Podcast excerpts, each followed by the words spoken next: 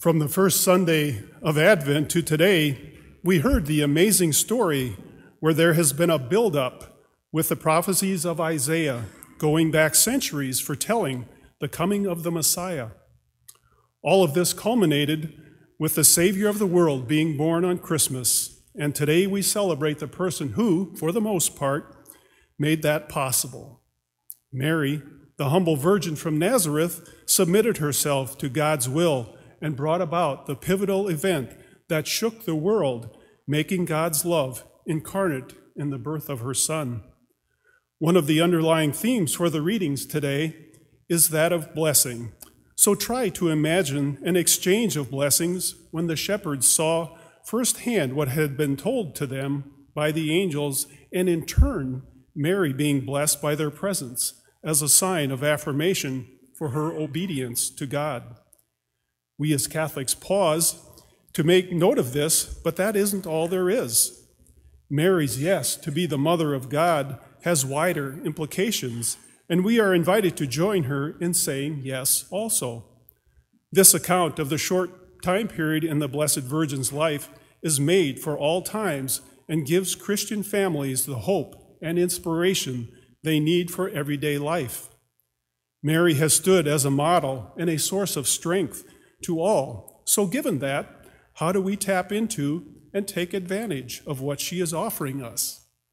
One of the ways this gospel scene is played out day after day, year after year, is when new life is conceived and born into the world.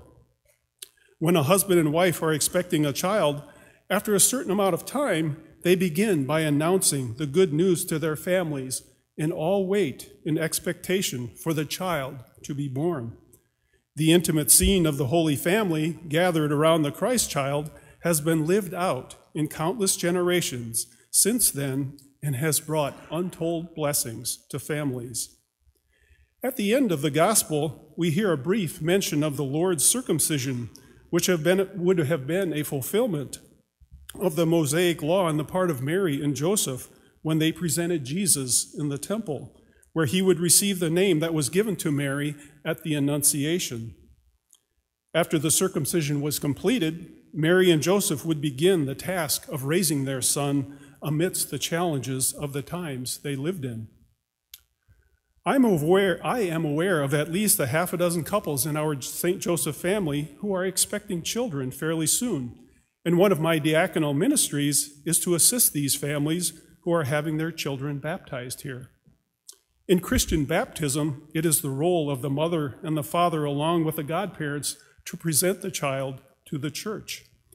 Just as the name of Jesus was announced in the temple, the child's baptismal name is announced as a way of showing the sacredness of choosing a name for a child. The same spirit that Paul spoke of in Galatians is given to the child being baptized so he or she too can be called a son or daughter along with being an heir to the Father.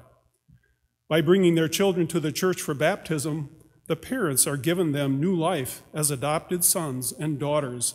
And just as Mary was present at the circumcision of Jesus, we call upon her to intercede for the children being baptized. In giving physical birth to Jesus, we can say that Mary made it possible for us to receive spiritual life through him. We were dead, and through him we have come back to life. It was Mary's yes at the Annunciation that makes rebirth possible through the waters of baptism, and those children being baptized become her spiritual children as well. As Mary witnesses the fulfillment of what the angel Gabriel told her, she reflects on the events as they have unfolded and ponders what will happen in the future knowing this is only the beginning of a journey that will change the course of human history. As we begin another year, the church invites us to reflect more deeply with Mary throughout the year as a way of making our lives more real and add meaning to them. Our lives and those of our children are probably not destined to change the course of history, but maybe they are or maybe they aren't. But nevertheless, we are being asked to be active participants in God's plan of salvation for all his children. Given that, what are some ways for us to look to the Blessed Mother, to seek her wisdom and guidance to help us grow closer to our Lord in the midst of family life. I have listed a few, and I welcome you and encourage you to uh, add some of your own.